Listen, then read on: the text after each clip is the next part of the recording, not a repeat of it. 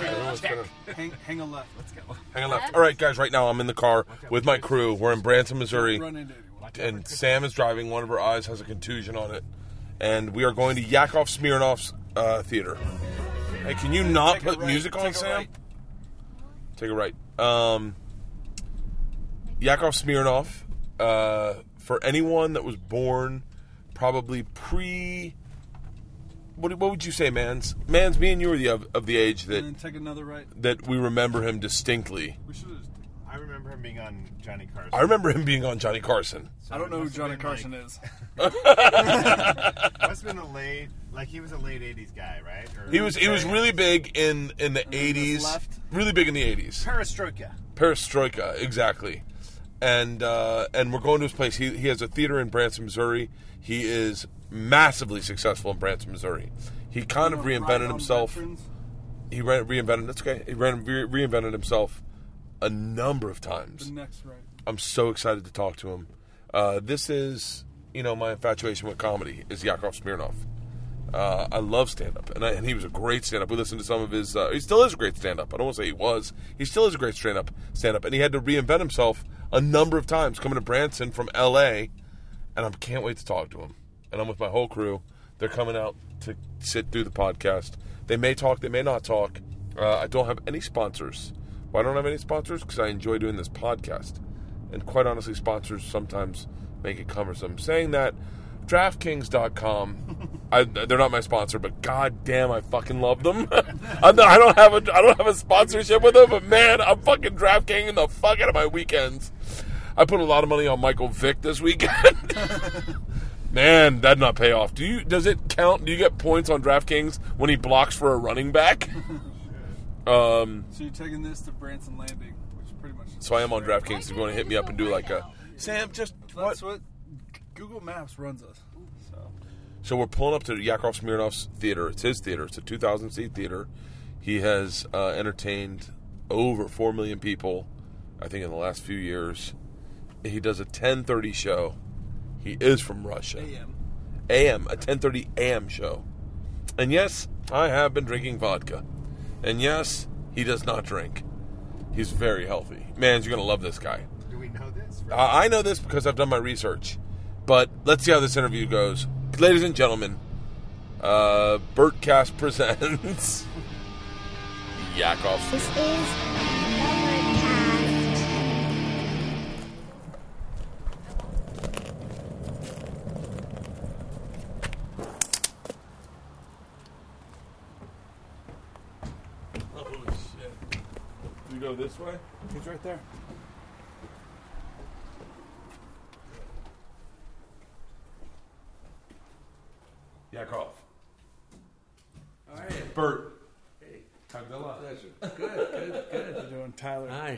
meet you. Hi. This is my crew. Sam. Pam? Sam. Sam. I'm John. Hey, nice to meet you. my uh, cameraman and uh, my uh, production uh, All right. uh, manager. Cool, please. So let me set up some yourself- mics if you don't mind. Yeah. I'll sit here. Is that okay? So are we filming? You're No, saying no, no, no. They just came to hang out. They're just fans. Oh, okay. Got it, got it. So thank you. Yeah, you bet. You bet. So where did you come from? LA? I'm in LA, yeah, Yeah. and what uh, are you doing in Branson? Uh, we're doing my show Birth Conqueror for Travel Channel. Okay. Uh, it was, it was uh, a show we did a while ago, Uh huh. and then um, I ended up doing another show, and the network brought it back, and so now we're doing that one. Cool. Yeah. So, uh, so yeah. So we we went and shot at Silver Dollar, City. Silver Dollar City today. Yeah. Yeah. But uh, give me two seconds. Was it good? Did it Yeah, it work? was good. It was a lot of fun. Yeah. Have you been out there? Yeah, I, I, my kids grew up there, kind of. A, you know, the, we've been here for twenty. This is my twenty-third year, so so very little things I don't do uh, or haven't done in here. 23 years in Branson. Yeah. Children here, it's, Do you mind holding the microphone? I don't mind. Okay. I've done it. Where's my uh, headsets? I was just Can you please get me two tickets for tomorrow morning Are they in here? under, No, I play this one.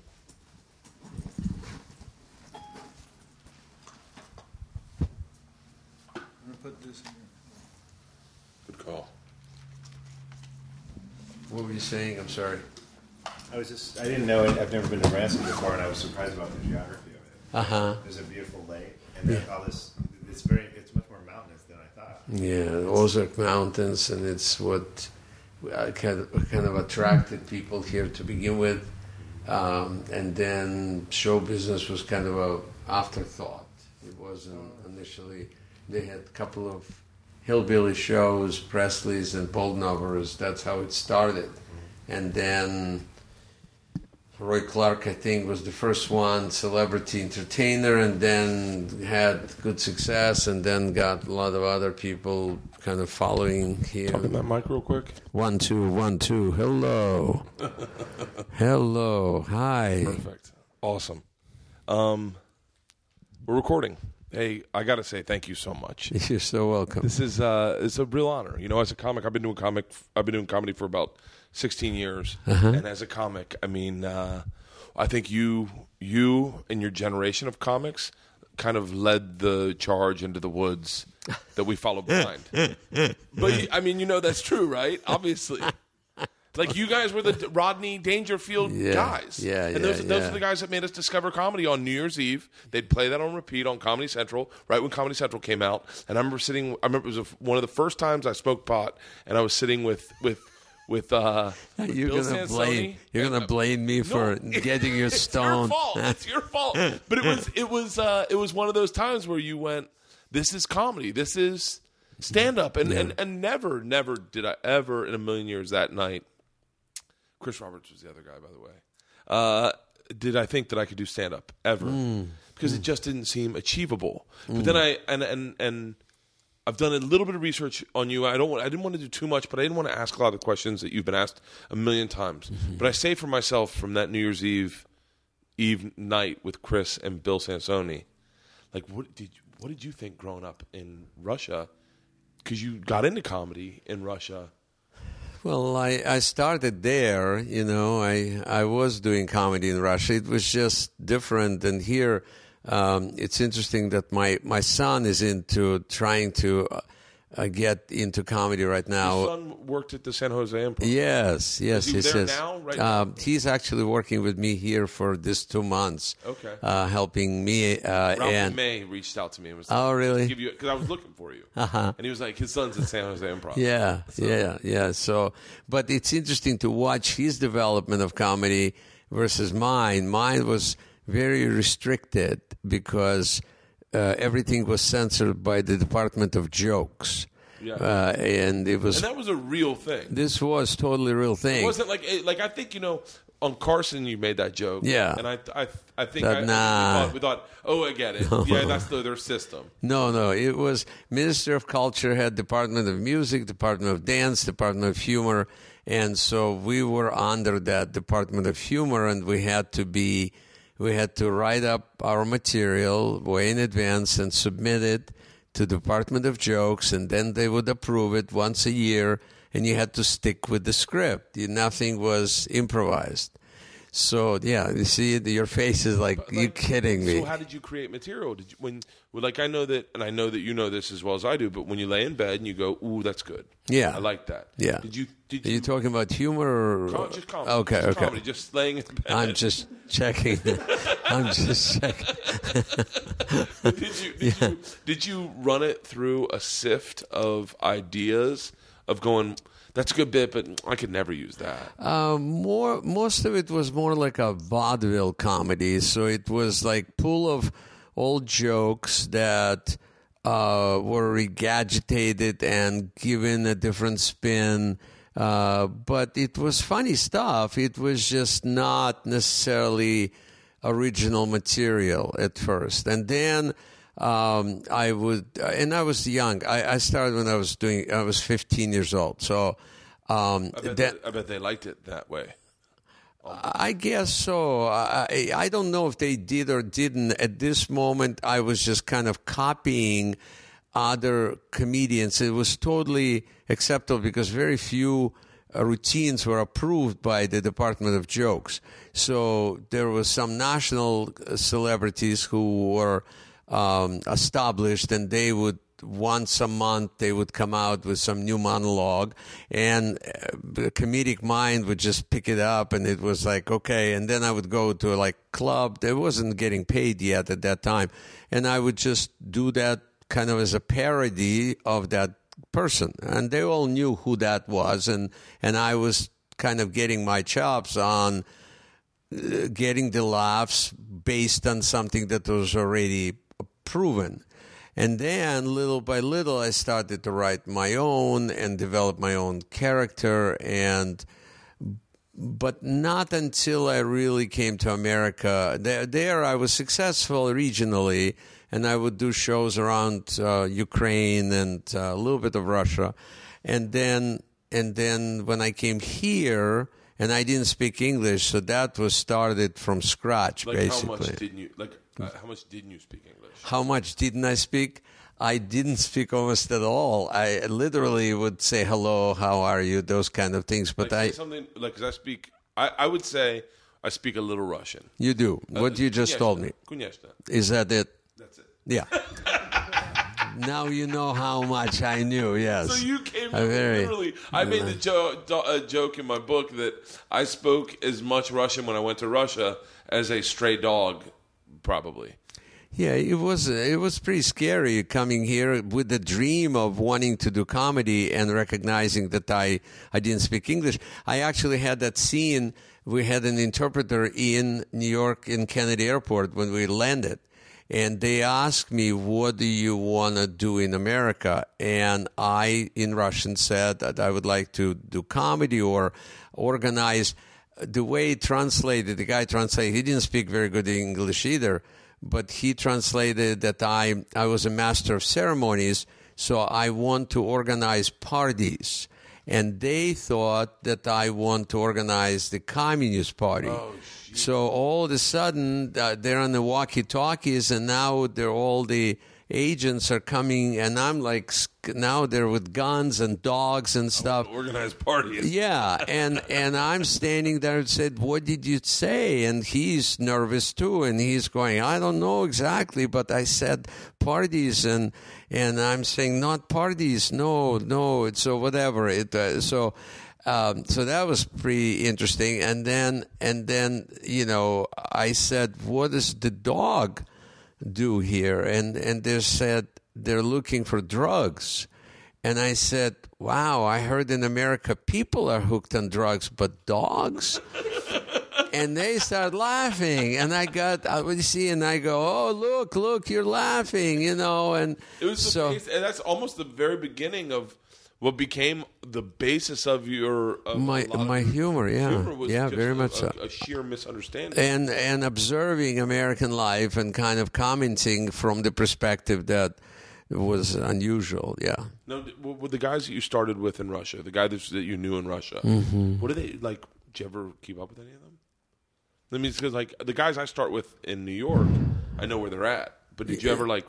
Yeah, yeah. I mean, again, I was at a different level. I was starting out. They were already more established. So when I was back, I was actually back two weeks ago in Ukraine, and I took my kids there uh, to see where I grew up, and which was pretty weird to see that, and for them to see it, and. Uh, capitalists. yeah. Yeah, yeah, yeah. We we got to my apartment where it was like communal apartment where nine families live still in the same shape that they were in that time. It was weird, weird, and they were like, "Are you kidding me? This is how you lived?"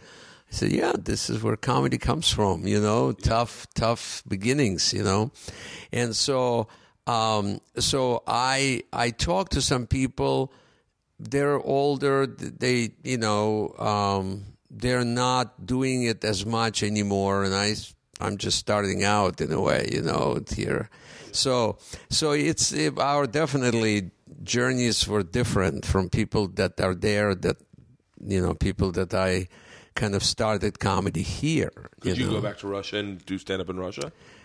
I don't think it would be easy to do because I've been for the last 38 years I've been doing it in English so to start in Russian again would be tough. I went uh, in um, the 1990 when the Berlin Wall came down and the um, uh, Showtime uh, network wanted me to do a special. Uh, and so they asked me, they, they called initially and said, We want you to go to Russia. And I said, What did I do to you?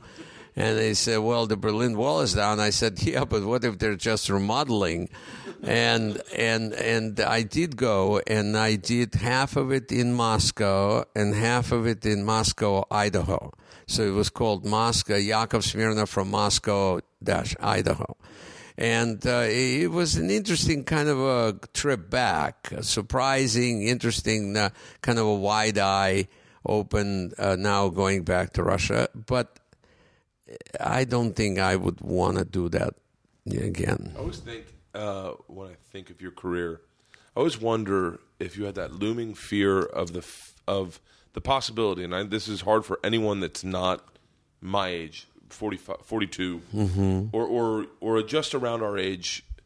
If you had the looming fear of what if they won the war and what would happen to you, like because you were making a living almost eh, eh, almost like propagandizing the United States, if that makes sense. Yeah. Know to say propaganda United States doesn't make sense, but like you were, but you weren't doing it like you weren't shitting on Russia.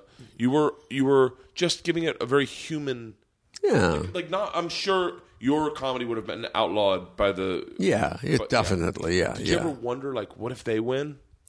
Well, in my mind, that fear was so uh, real. I mean, uh, every joke that that I was doing that had to do with Russia or against Russia, I was nervous about it because it was in my blood. Just grew up with that, and I remember when I uh, I did um, um, Playboy magazine did a story on me, big story, feature story, uh, early in my career, and I remember um, it was twenty questions, and they spent like three four days with me talking, and then they picked this twenty questions.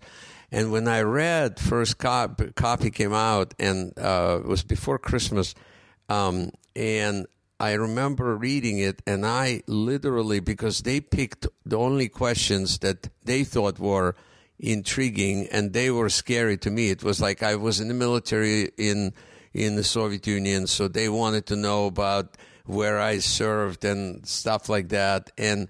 Um, and it wasn't any major stuff, but it was still, they combined those 20 questions and all of a sudden it was like, holy crap, this is gonna, they're gonna shoot me. They're gonna, I literally, I remember I lived uh, next to, to the comedy store in the Crest Hill house where a lot of comedians lived. So I locked the doors. I mean, I was literally, live with? huh? Who did Uh, Andrew Dice Clay was my roommate, and uh, Sam Kinison for a while, and then um, Argus Hamilton, um, Tom Wilson. Uh, it was a communal apartment of comedians, you know, and so uh, then I remember that Jay Leno. I, I knew that he was having a Christmas party, and I took dark streets on that night to get to see because if I I figure if Jay Leno reads it and kind of gives me his input, maybe I will be okay. Nobody will shoot me. I- That's very real. Like I don't think anyone understands how real that Oh, was. Oh, totally. Oh, no, this was fear. I mean, this was literally because at that time I didn't know any better. And so I remember him reading it and he laughed and he goes, He didn't say anything more than we learned in high school. And then it was like, okay, fine, you know, because I remember like first time I saw um, uh, somebody was doing a joke about Jimmy Carter and and the joke was that he had a hemorrhoid operation and now he's going to be a perfect asshole again. And I ducked. I literally thought somebody will kill that guy. Look, because it was all in my mind was that fear that took years for me You were to kind 26 of. when you left. Yes. 26 is like a grown up. Yeah. Like big you, time. you left as a grown up. Yeah. Definitely. So that is fear instilled in high school, in grade school, in Oh preschool. yeah. It's mother's milk. It came with that. Yeah. So um so that that I mean like and I I don't know if it's impressed. Uh, Do you impress it with your children about how how really scary uh, the Cold War was? I think they're getting it, but it's not an easy thing to get, you know, until, I mean, uh, this trip was really helpful uh, to them to see the reality of things a lot more because in the past they just kind of thought, oh, it's just dad stories, you know, but They don't believe you. well, like I don't think kids- they're they think kids- I'm lying. I don't think they just they don't. It's not their reality. But in a weird way, like you've been this larger than life figure Yeah. to them in their eyes. Yeah. And you, they hear these stories, but they weren't there. Exactly. And I mean, what were they? I mean, they must have been young when you guys left for Branson.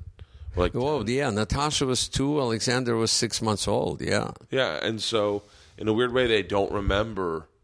I mean, how I. They don't remember you how I remember you. Like I like when I remember I remember you and like I just have this visual of you in those ridiculous '80s flashy Arsenio suits with like a beautiful woman next to you and going like, "Holy cow!" Yeah, what a like, country, Like almost yeah. like a Lamborghini behind you. Right? It was. Yeah, When did you oh, come yeah. up with the "What a Country"? When did when was that first time that that clicked? It happened actually uh, uh, gradually, and I was using it in my show. And I remember um, at the comedy store, somebody came over to me after the show and said, "That's a great phrase. What a country!" And that clicked. It was like, "Oh yeah."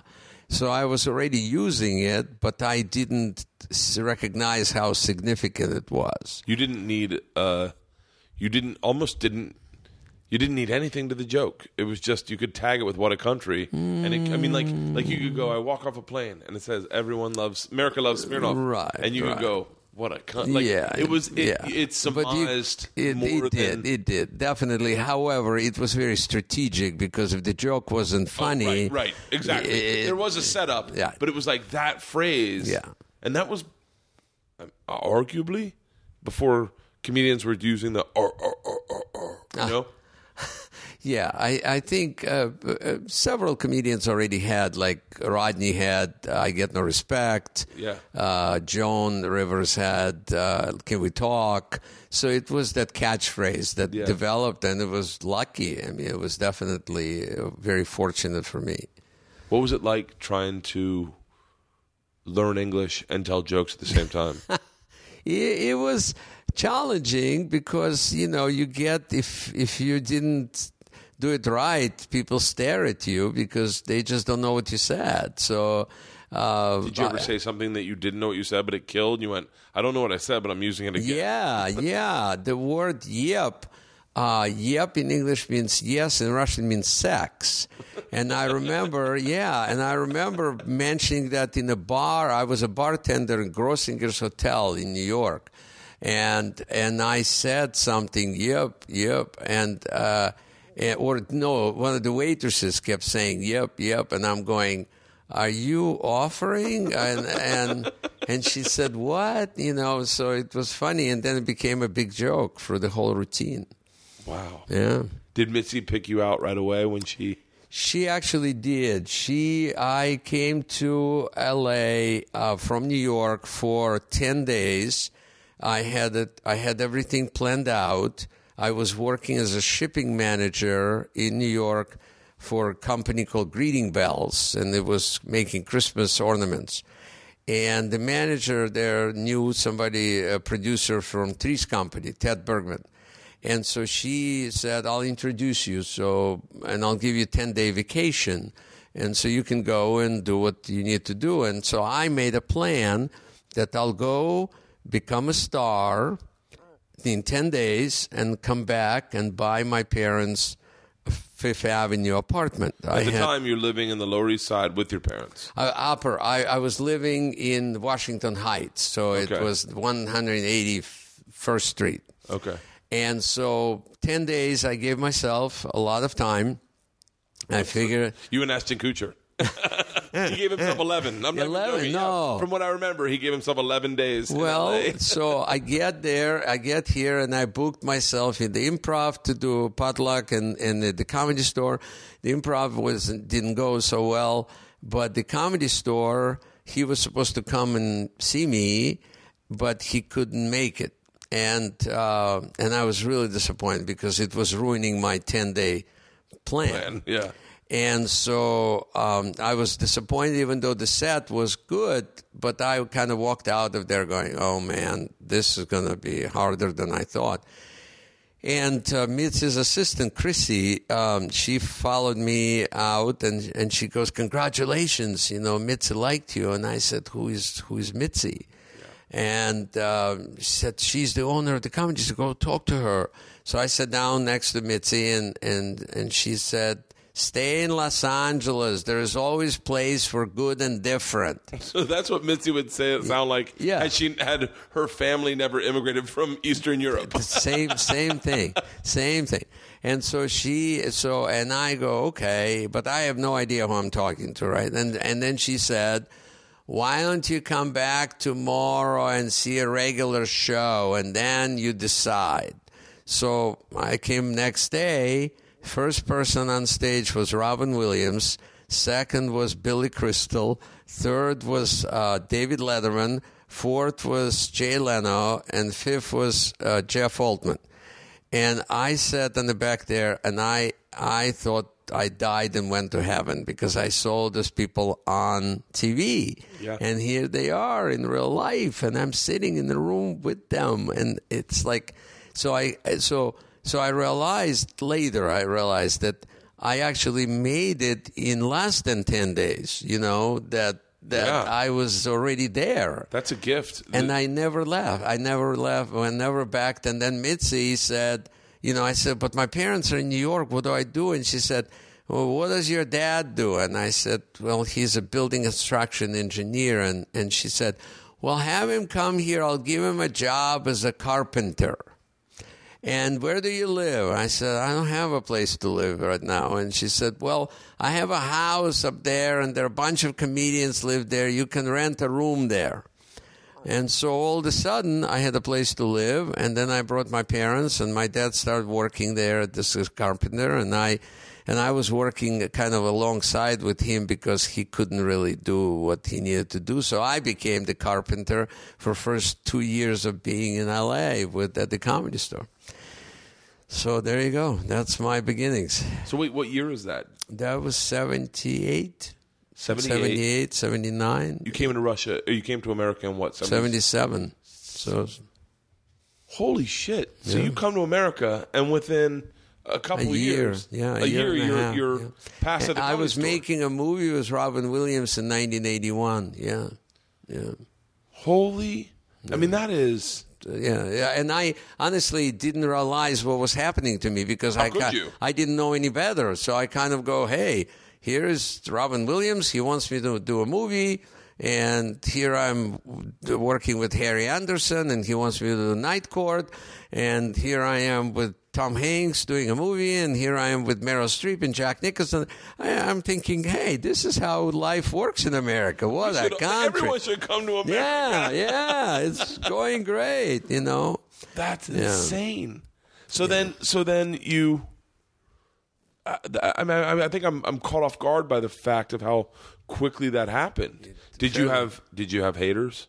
Did I have what? Haters like people who hated you because you were getting successful. Uh, maybe. I mean, I I don't know. I I can't tell you for sure because nobody openly uh, said anything. you know comedy. You know that everyone, anyone that gets success, all the other comics start disliking them. I, I can't I, I can't say that because But you were so different Yeah, than, I was- everyone else that everyone's like, well, Yeah. I'm not going out for the one Russian guy in America. part. Right. I was a carpenter in a comedy store uh, getting a role in the movie Moscow on the Hudson, you know, so it was kind of a cool thing. I mean, I had like Jim McCawley who was booking the Tonight Show. He didn't care for me. He didn't Really? think, yeah, yeah, yeah. I, I couldn't get on Tonight Show to save my life. Um, for like six years, I tried, and he would come and, and would not put me on. And then finally, you know, he came in one and he said, "Listen, you're gonna get on this show when the hell freezes over, literally." And I, I and so I started watching Weather Channel. Figure, hey, and and then and then I so I kind of knew it's not gonna happen for you know and and I did a Miller Lite commercial and Uh, that What was the What was the? I, I remember this Miller Lite commercial. In America, that was you your can first big- always find a party. In Russia, party always finds you. yeah. And Carson saw it, and he asked Jim McCawley, "Why don't we have him on the show?" And McCawley said, "Oh, we were about to."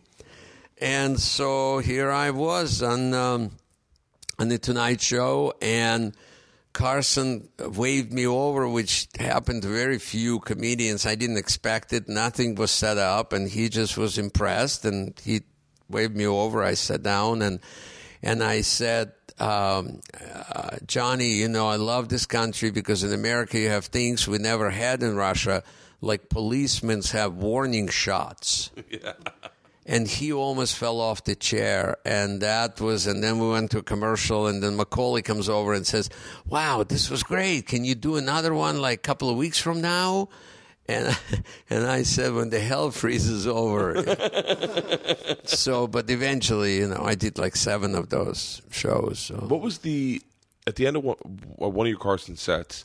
You talked about Thanksgiving. Mm, yeah And- that was and- the first set and it, yeah and it gets cut off halfway through, and I didn't get the punchline. Oh, online. I didn't oh. get. You said you know your parent. You America has Thanksgiving. You'd never experienced Thanksgiving, Hmm. and you didn't.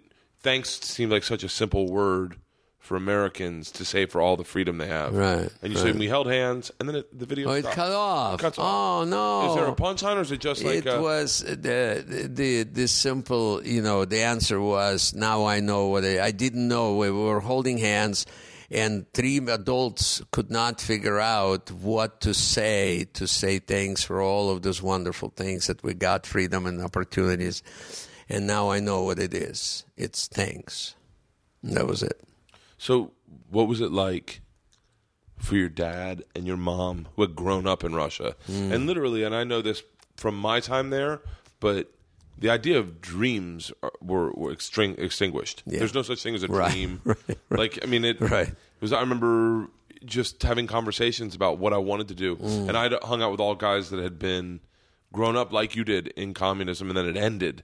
And they had no concept of the idea of, like, what am I supposed to do? What do you mean, what am I supposed to do? I'm supposed to live with my parents. That's what I was supposed to do. right right everything uh, was planned right Everything was planned. And then what was it like for your parents to then ha- try to put your life in perspective? Like, did you have conversations with your dad that he was like, Yakov, I have no clue what's going on with your life? Or, Actually, my dad was the initiator of all of this, and and he was an inventor. yes, So he was a big thinker in a, in yes, a, in a, a, dreamer, big yeah. time in that environment. Yes, and he um, is the one who uh, started my thinking about it because, uh, again, like you're saying, it's like everybody is like by the numbers; they live by the numbers, you know, and. He saw it out of the box, and he said, you know, to my mom, he kept saying, "You want him to be happy someday. You want Yakov to be happy." And and she was scared because she didn't know if I'm going to be able to learn the language and become successful. She didn't know, and so she was nervous. And he kept pushing, and he kept pushing, and then eventually, um, he when I was ready, I started working on the cruise ship on the Black Sea and on the love barge, I call it the love barge. And so I got a lot of uh, Americans on those ships, and they and I was able to, without speaking English, through interpreter, able to create comedy for all these different nationalities. And my mom saw it, and she was a smart lady, and she saw that it wasn't just the actual words; it was my facial expression, it was my timing, it was all of those your other things. Yeah. And so she started thinking about that too. And then we didn't have any money uh, to afford the trip. And my dad sold this invention that was a device, actually, it's somewhere here, a device that tests the integrity of concrete. And I didn't know concrete had integrity. And so they gave him enough money for us to buy three airline tickets to go to America. And that changed everything. So now all of a sudden we had the money, and my mom was already kind of on board to, to go.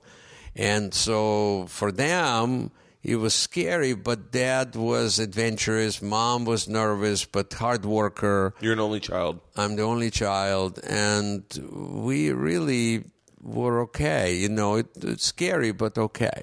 But you get the Miller Lite commercial. Your Oh, dad yeah. sees you on TV. Oh yeah. Is there a oh, moment that your dad like kind of looks at you and he's like, Oh yeah. What the- Yeah. "This is meant for Lenin and Stalin"? I mean, that's the only people you all ever saw yeah, on TV. he was he was a cheerleader before he saw me on TV. He could picture all of this uh, actually in his mind. Really? it- that- yeah, he was definitely. I got a lot of that going. Nothing stops you, you know. Why not go for it? Do Well, that's it. the weird thing about you.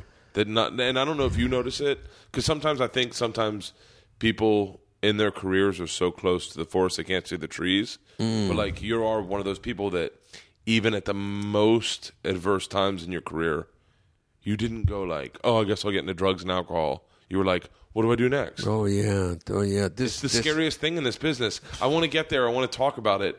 The moment where you have a like a a, a, a million dollar mansion, and you have two kids, and you and the the wall falls and communism drops. And you're sitting there going. By, by the way, I've never connected more with another comic, and I'm not. I never had that much money. I would never. I'm not as famous as you were at that moment. But to think, oh shit, what's my next move? Mm-hmm. Because we got all our eggs in this basket. Like that's it. All I know how to do is make people laugh. That's it.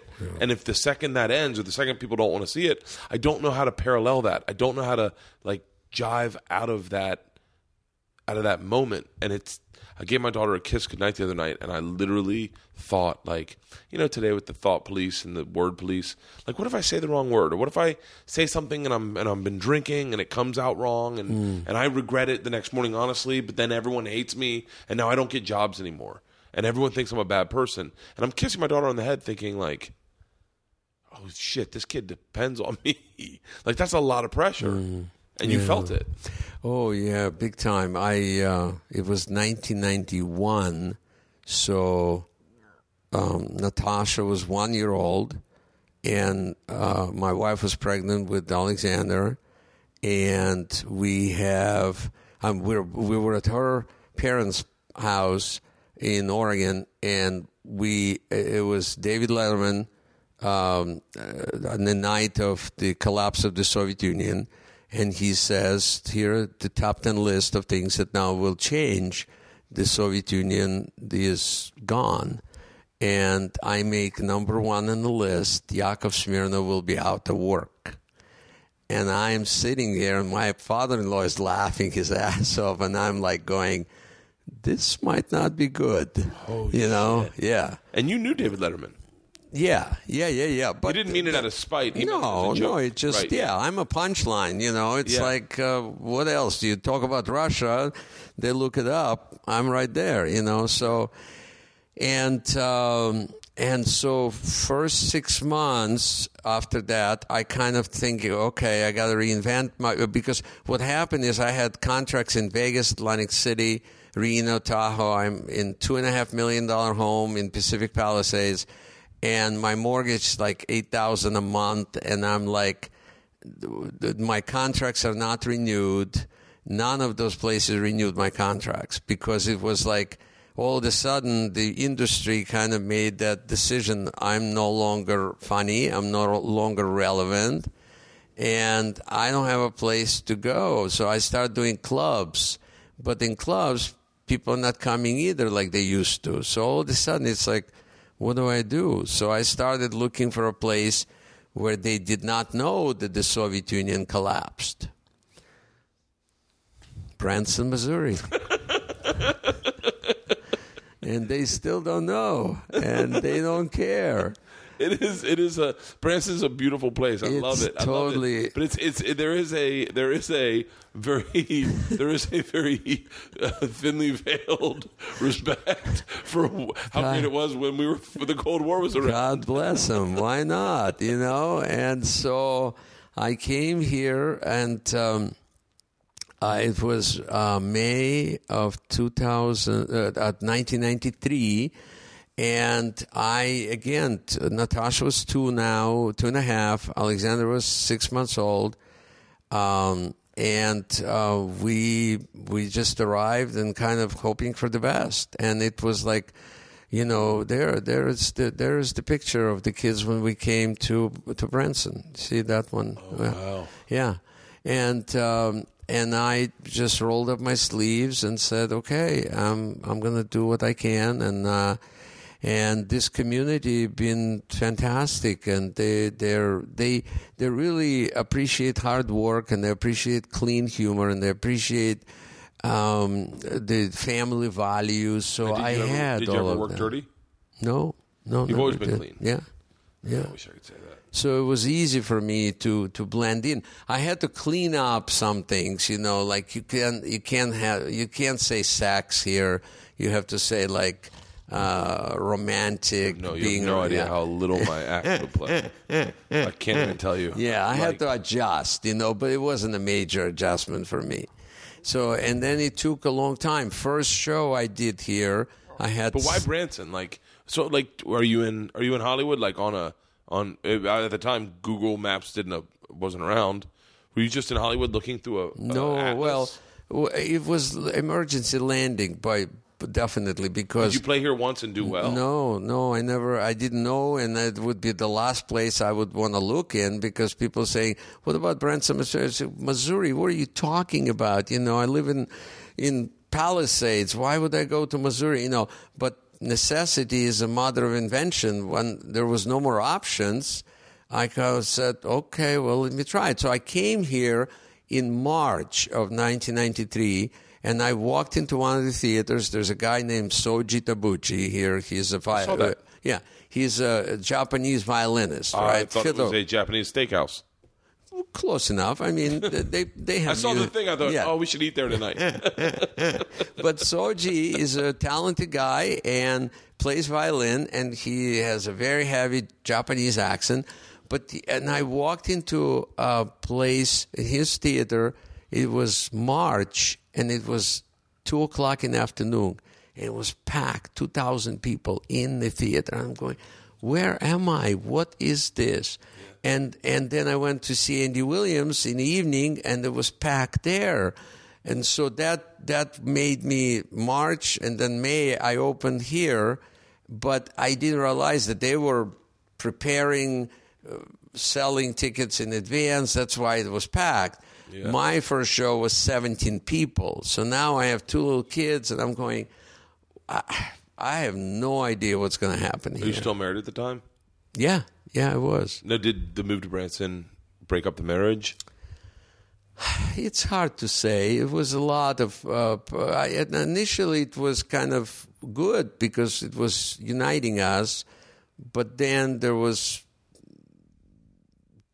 difficulties just by not understanding what makes relationships work. I think it's just immaturity because I feel I feel like in my business career I was pretty mature, but in my relationship I was not. I didn't know enough to to know how to sustain happiness or uh, and that actually became what made my next career what will be my next career because for since I we broke up I have been working on this. I got my master's degree in psychology uh, at the University of Pennsylvania while because I wanted to figure this out.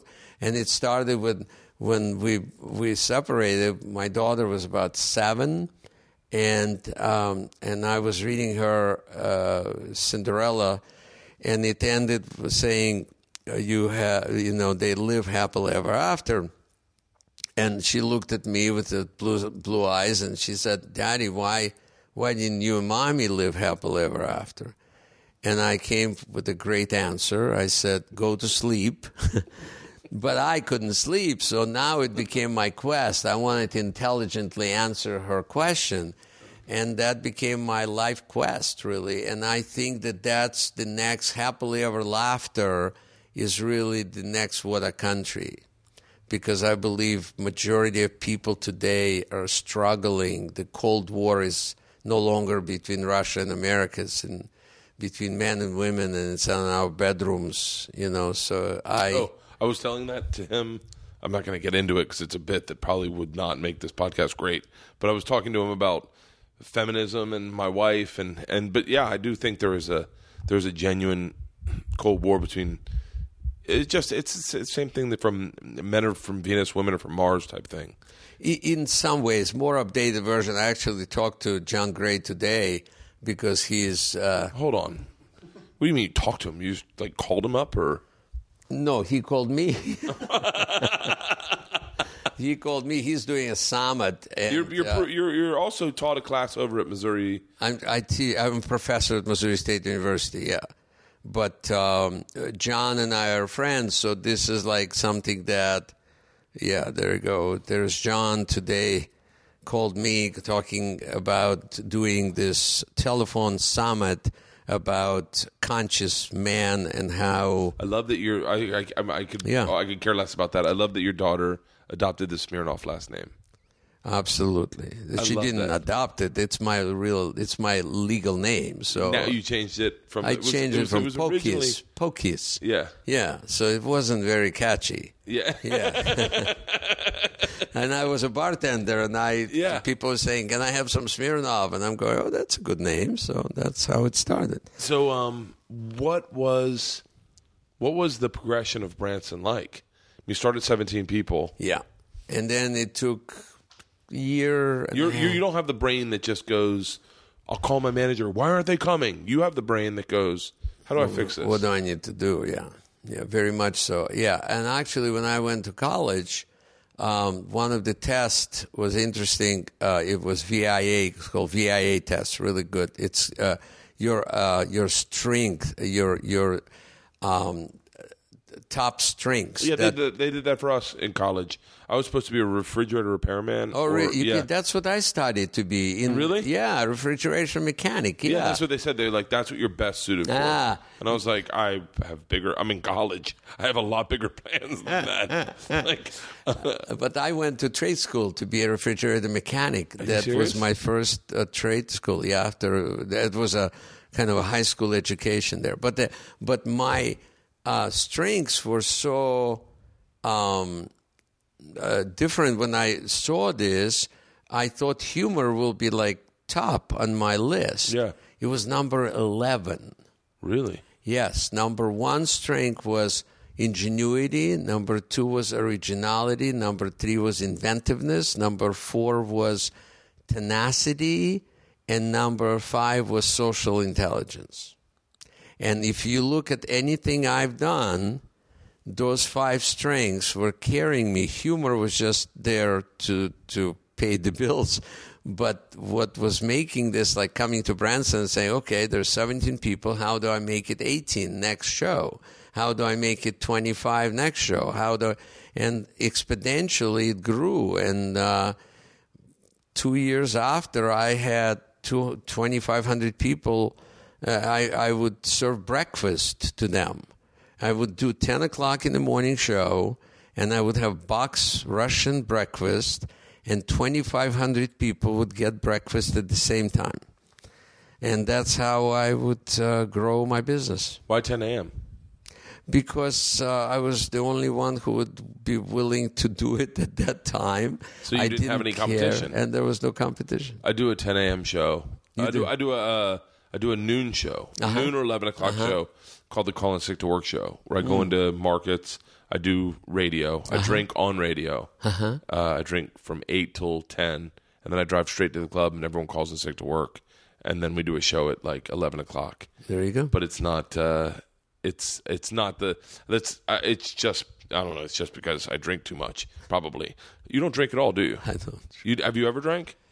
Uh, when I was in clubs, you know, would have a white Russian or whatever. Really? Yeah, yeah. I mean, just everybody was drinking, Yeah. you know, but but I never drank, drank. I just You're a little bit of a health guy very much so.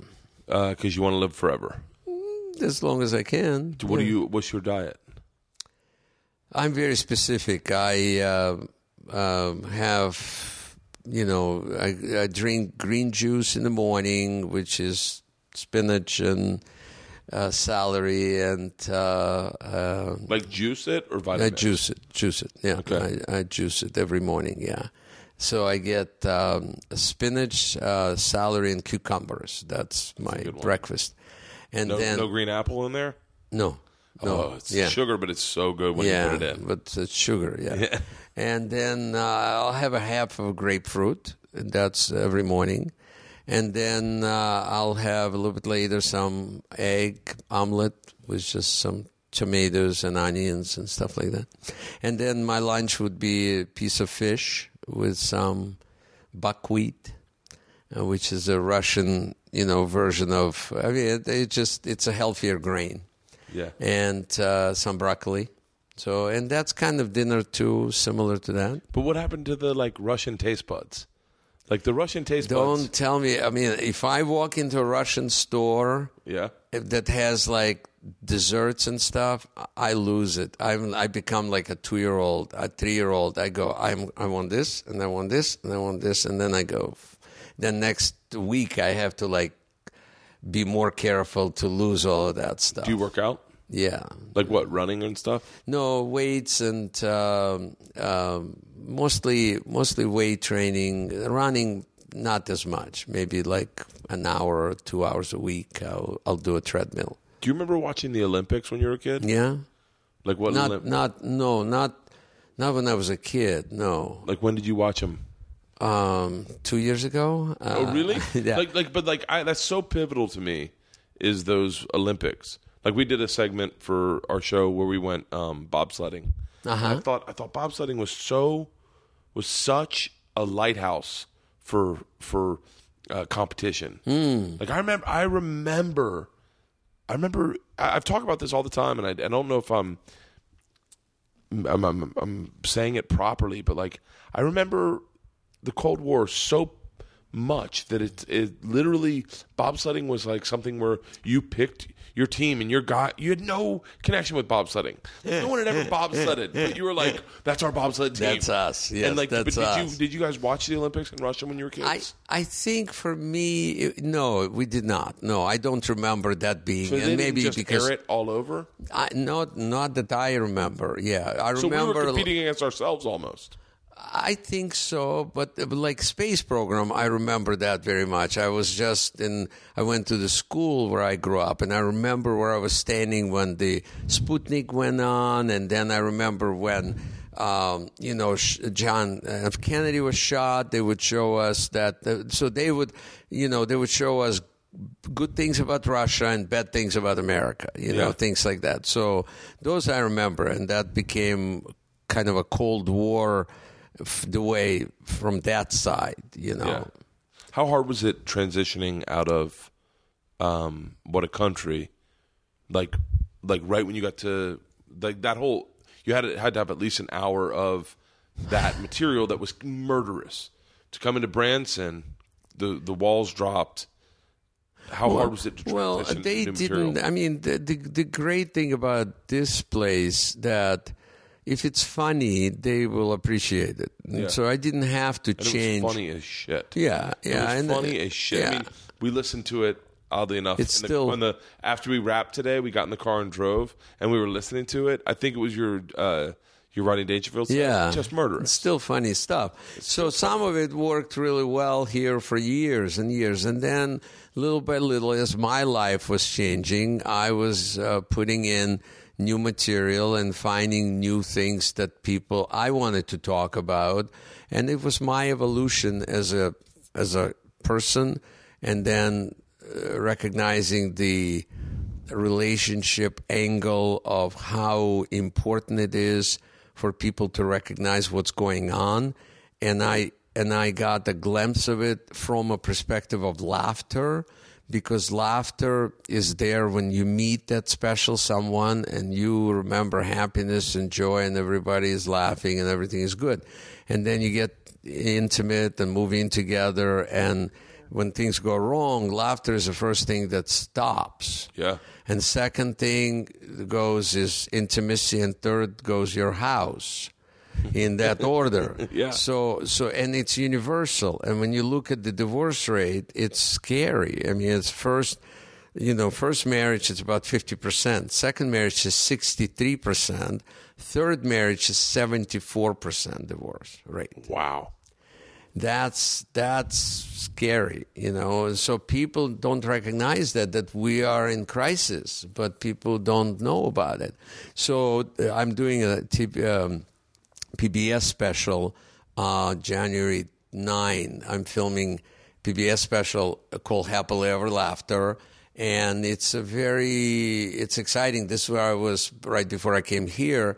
I was writing um, material, and so it's kind of information gift wrapped in laughter. And uh, I find it to be fascinating because to me, humor around it is as important as the actual facts. And people are just totally unaware of them. Do you, Totally. read, do you read a lot of self help books? Yeah, used to read more than now. I think I'm more into actual scientific research more, and I want to do my PhD. I might do it in Berkeley. I'm kind of debating right now. I have a couple of places that, and I because I'm really passionate about this. I really want to kind of figure this out and and develop something that could be sustainable that people can actually go, oh wow, I, I see what's going on here. So how much are you in Branson? Well, this will be my last year here. Wait, Yeah, You're this is here? it. Yeah, I'm done. I'm done. you selling in the theater, or are you going to keep it? No, well, rent it out? they, the acrobats of China renting it from me. So Chinese and Russians are again in the Eastern Bloc, Yeah. you know, and they're doing fine. And so I don't really need to be here anymore. And I feel like now I need to be full time there. I want to do Dancing with the Stars. I want to kind of do whatever I can do to Is that get why you were back. at dancing class today? Yeah, yeah. So you're you're really I'm into this. I'm I'm I'm going for it again.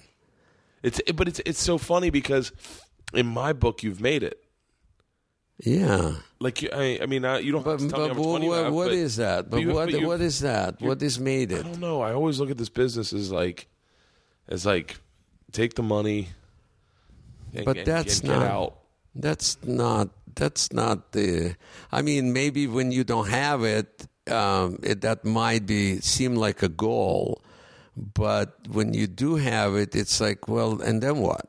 Well, no, because my, my honestly, and maybe we just are generationally generationally different, but like my goal is to make a big chunk of money and then do what I want. Like do just do stand up, and no one can get me in trouble.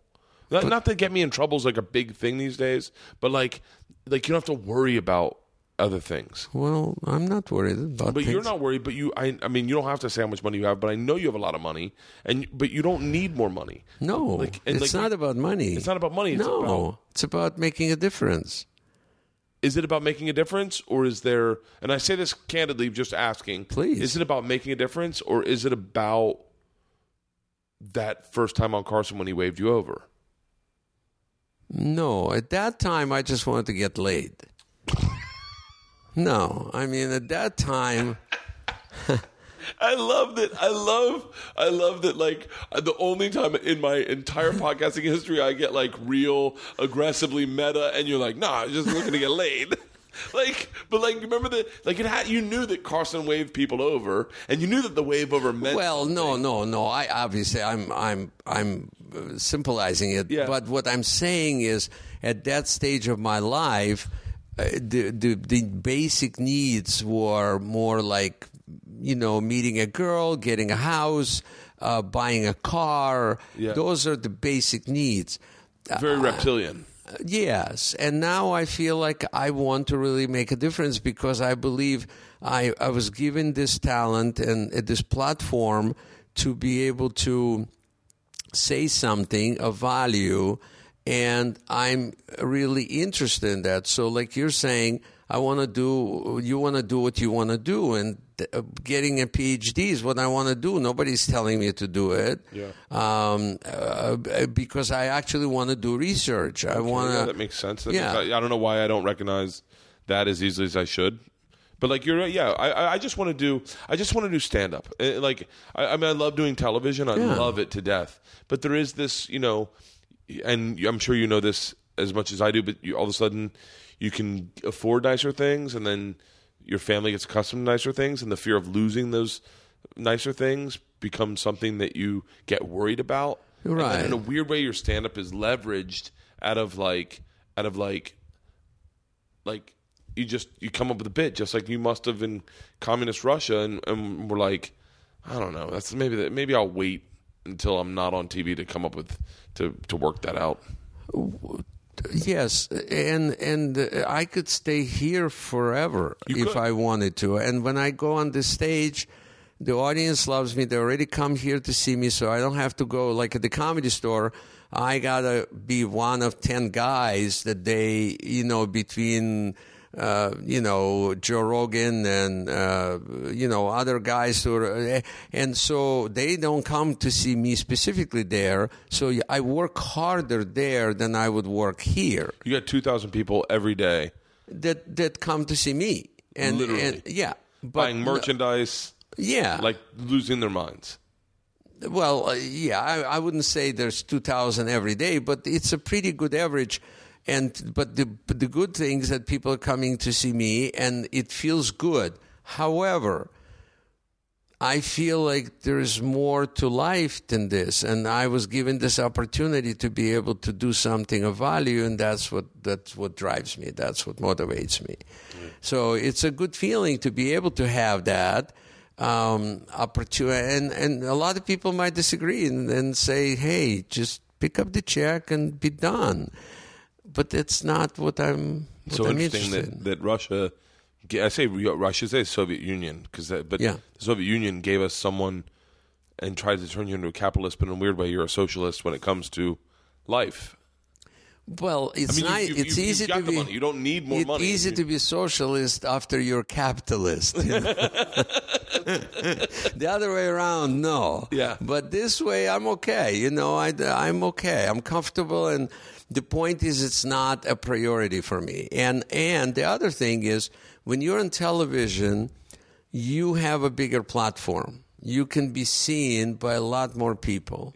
And when you have something important to say, you want to have the right demographic, the right people. And the audience here is older and they can't really take this knowledge and do much with it. They laugh, they enjoy it, but they don't have the opportunity. This demographic can really use it. the demographic listening to this right now is the one that it's grateful to talk to. Like listening to podcasts, that those people. Right. And that's why I want to be visible to that demographic because they can actually benefit from it. Have you ever thought about taping your your classes that you teach and putting them up as podcasts? I don't see them as as entertaining It's cla- not- the uh, entertainment is half of what sells these days. Like what what is what really sells? Like history podcasts are huge. Really? like I love history. You, I, I'll, I'll, when we get done, I'll run you through like a couple of the really good history people. And if you're into history, fascinating. I listened to one last night. Was the history, the backstory of oil, and they explained how oil got to where it is today. Oh, it's oh, it's. Fascinating, yeah. If you, you would love Dan Carlin. Dan Carlin does hardcore history, Huh. and he talks about the Russian the Russian German War in World War One, Uh-huh. and uh, the Khans and the uh, uh, not Shaka. What's it? Uh, Ga- Genghis Khan. Genghis Khan. but uh, but yeah, it's Chaka really Khan. there's some. I like. I'd love to hear your. Yeah. If you put up your podcast, your classes on podcast. Well, I'd it's a possibility, and I'm not sure what form uh, what I'm trying to do is going to take. I, I was hoping to do a sitcom uh, at some point about similar to my life, basically that I'm a professor at the university and I teach about happiness and laughter, but when I come home, my life is in disarray. So that's kind of what I was hoping to do. But to get into sitcom, you need to be visible again. You need to be on television doing other things. And then the industry then goes, oh, yeah, he's still alive. He's still, you know, he's not in the walker. He's doing okay. You know, I'm You saying, look fantastic. Oh, thank you. I feel I feel very healthy and strong. So so that needs to be all of this stuff that I have developed here over like 20 I've been here 23 years. Um, You've been here 23, 23 years. You've been here longer than I've been doing stand up. So so time for me to to get out on good behavior and, and go and do something else. So what is the what is the dream? And I know I, I know that I know I don't know this, but I know in talking to you that you are the guy that believes that putting it out there gets it to happen. Very much so. I believe in that hardcore. Very much My so. wife, my wife is the impetus of that. Mm-hmm. She is the person that says, "Say you want a sitcom that shoots at CBS Radford, and you can ride your bike to work. Say you want that." And I said I wanted it. And three years I've been in development with the exact same guy. There you and our sitcom we shoot at CBS Radford. Wow. So and and it, everything falls apart. You know Yeah. that, but Yeah. everything falls apart. But I, I put it out there. Yeah. So like put it out there. What what is what do you want? I, I think sitcom similar to you know like Bob Newhart show that uh, you know that that kind of a character. I totally see it. I actually, you see, I do stuff that I last season when I was here, I wrote the script. I then decided, well, I'm I have a theater, I have the audience, so why don't I just film it here? So I casted local cast, and I filmed uh, the the show in front of like 500 people audience to just to see if they're gonna laugh and if it's gonna and it worked great. And workshop it. Yeah. So then I was hoping I'll just bring it to Hollywood and, and it's going to be taken that way. But they're looking at me. There's a gap, 23 year gap, 25 year gap, where I was that, and they still see me as that Russian guy, what a country, all of that.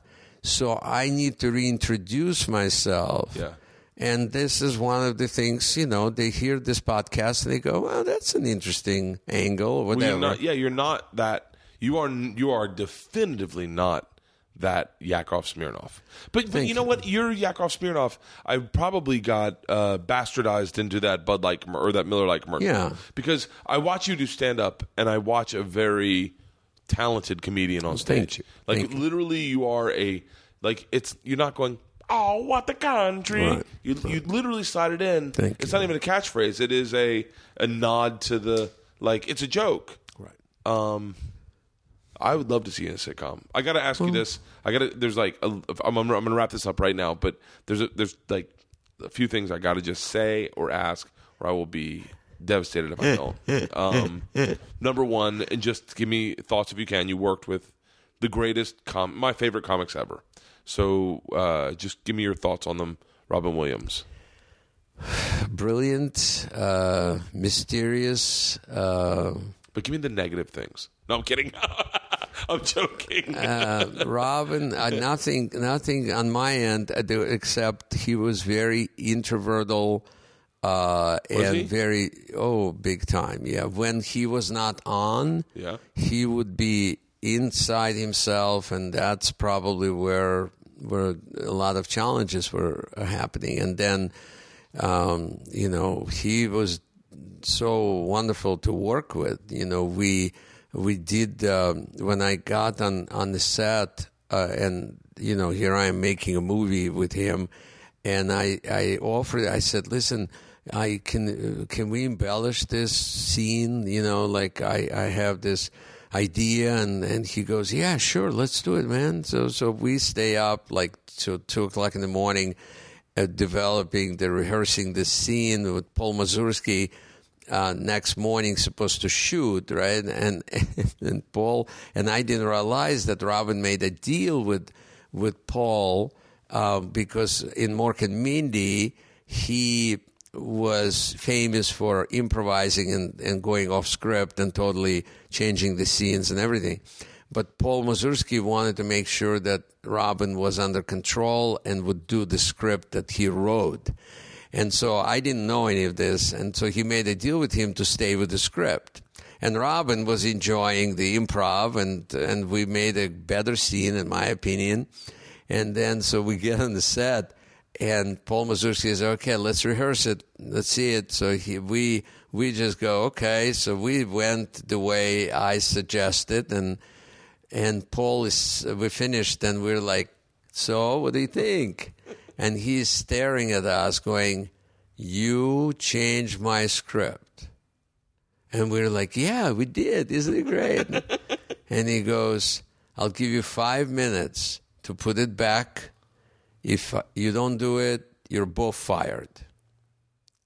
And I and it was that serious. I mean, I didn't realize it because he made that deal with Robin, and Robin didn't tell me. yeah. And so we put it back in two minutes. and it was it, we shot it the way he wanted it, and that was it. But but Robin was game to do this kind of stuff, so he was very fun to be around. But like I said, there was that side of him that would once the cameras were off, he would be he would just go in the inside, and it was very very um, intelligent, very but very um, introverted is the best way I can describe it. What about Richard Pryor? Also, another interesting case. You know, Richard would be. I, I worked with. I was in the set for three months with him. Brewster's Millions. Brewster's Millions. Yeah. And uh, hot and cold, you know, just he would be hanging out with everybody and and laughing and having a great time, and then he would just go in his trailer and you don't see him the whole day. And then he would come out and decide to walk on the streets of New York by himself. And the, yeah, and the guards like five steps behind him and he just wanted to get the feeling of people going, "Hey, Richard, hi," and uh, Yeah. and he would be, and then close the door, done, you know, stuff. So Did you ever do cocaine with him? I don't do drugs. You've never done cocaine? Never done drugs. But you were in the the store when cocaine was the most prevalent. Oh yeah, yeah. I lived with the guys. I mean, they were partying that You lived with house. Kinison. Yeah. What so was Kinison like? uh, crazy, but No one ever has really nice words to say about him. I like- I don't have a problem with Skedison. I, Never- he was he was one of my he's one of the people that I probably understood comedy the first with him, yeah. and I went, oh shit, that's comedy. Yeah. and I went, oh my god, I think I like this. Yeah, yeah, yeah, yeah.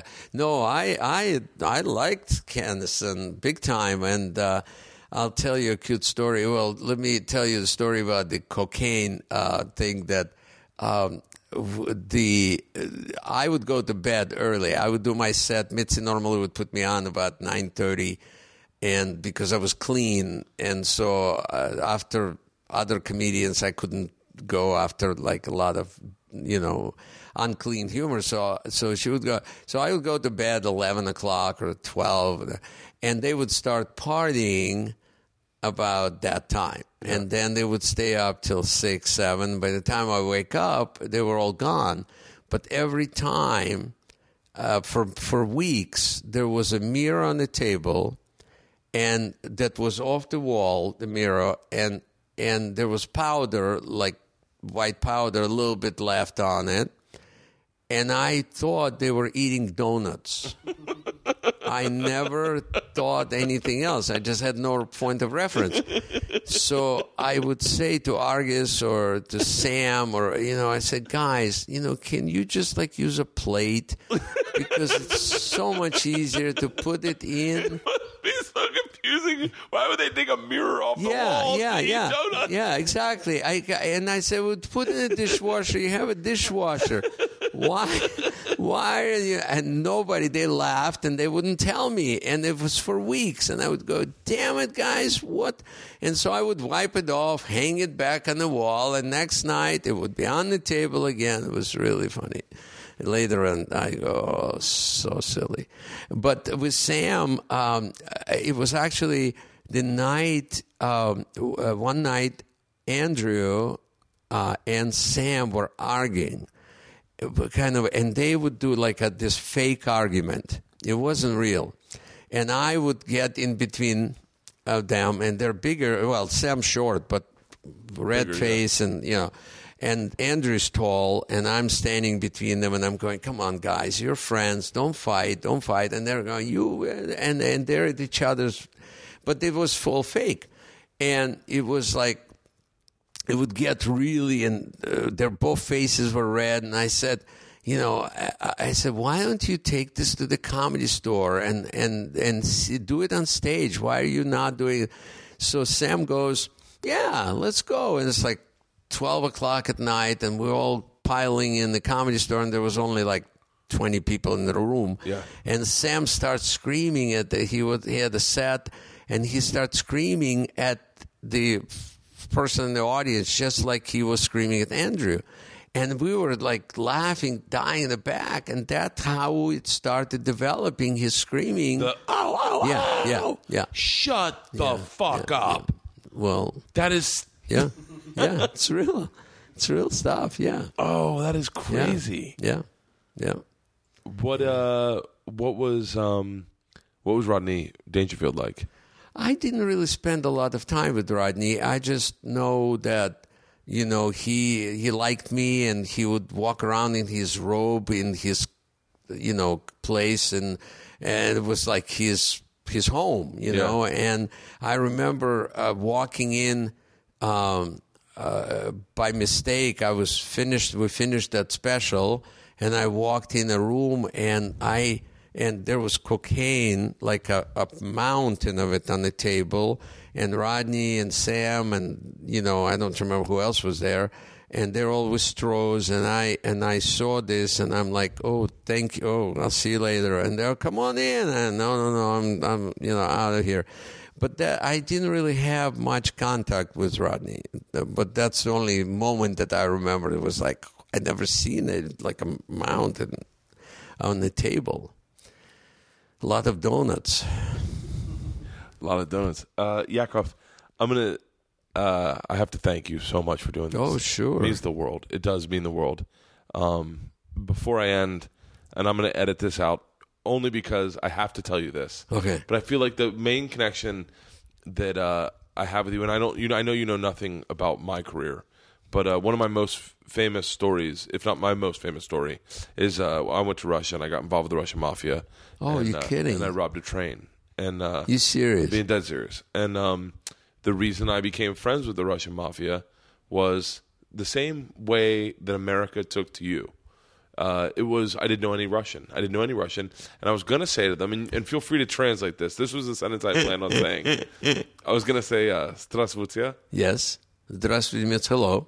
uh, меня зовут Bert, Меня зовут, uh, uh, my name is Bert. очень приятно. Очень при- uh, nice to meet you. Uh, я работаю кошка, Я работаю я работаю кошка, кошка. кошка, кошка. Кошка means a cat. Yeah, meow meow. You're working. Pussy. Oh, So that was the sentence I was going to say to these gangsters when I met them. Ah. And so I was I planned it out. Except but I, it doesn't translate. I didn't I didn't know Oh, the okay. I was like you going, I work for parties. and they were like, What party? but the reason the reason that I became friends with them is that I went to the door and when they opened the door I was looking at a at a real Russian gangster with the you know, the I say the tattoos and the wife beater with the track pants and the cigarette. Just regular guy that grown up in communist, gray look, cigarette in his hand, and he just looked at me and goes, "Stol," and uh, uh, which means what? Yes. Like, what do you want? Yeah. And I panicked. What I tried to say to him was, um, "Yamashina," which means I am the man. Right? No, um, Yamashina means I'm a machine. That's what I said to him. Uh huh. I said, I, Yamashina. I was trying to say Yamashinu, which means I am the man, right? No. Well, what I said to Yeah, him was, it was wrong. Yamashina. Yeah. And I said, I am the machine. Yes. And he looked at me and said, What did you say? Yeah. And I just said it. He's Stoti Delish? I said, Yamashina. And he went, Stoti, and started giggling. Ah, yeah, And then brought yeah. me in a room full of nine Russian gangsters and just said, Stop, listen to what this guy says. Oh, that's funny. And then I So- said, just yelled it, Yamashina. And they went, He's the machine. Fuck it, he's the machine. So that was your nickname? That was my the nickname, machine. the machine. The, and the so machine. that's, and then I ended So up they said, let's rob a train. Well, basically, Kind of, yeah. kind of. but but it's it's it's one of the things that has kind of propelled my career is this Russian story. Yeah. that I've I've told that's 100 percent true and is on Facebook. You can find the people in it. But uh, and it's it's it's uh, it's I told it on Joe Rogan's podcast. But as soon as that happened, I immediately felt a connection with you. When I was in Russia, hanging out with these guys. I was this American big Yeah. goofball, loud, drinking beer, didn't know that the things that we were doing were maybe unacceptable. And they just loved me. And it was the same connection. And I felt this connection with you for, it's going to be now at least, so was like tw- 20 years. Wow. And so it is beyond an honor Oh, to hang out with you and talk to you. It's it's exciting to know that I was not on that train. That's uh, I, we both have great laughs. Thank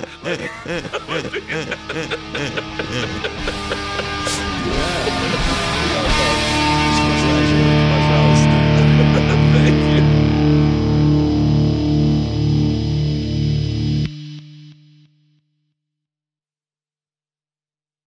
This episode was brought to you by The Machine.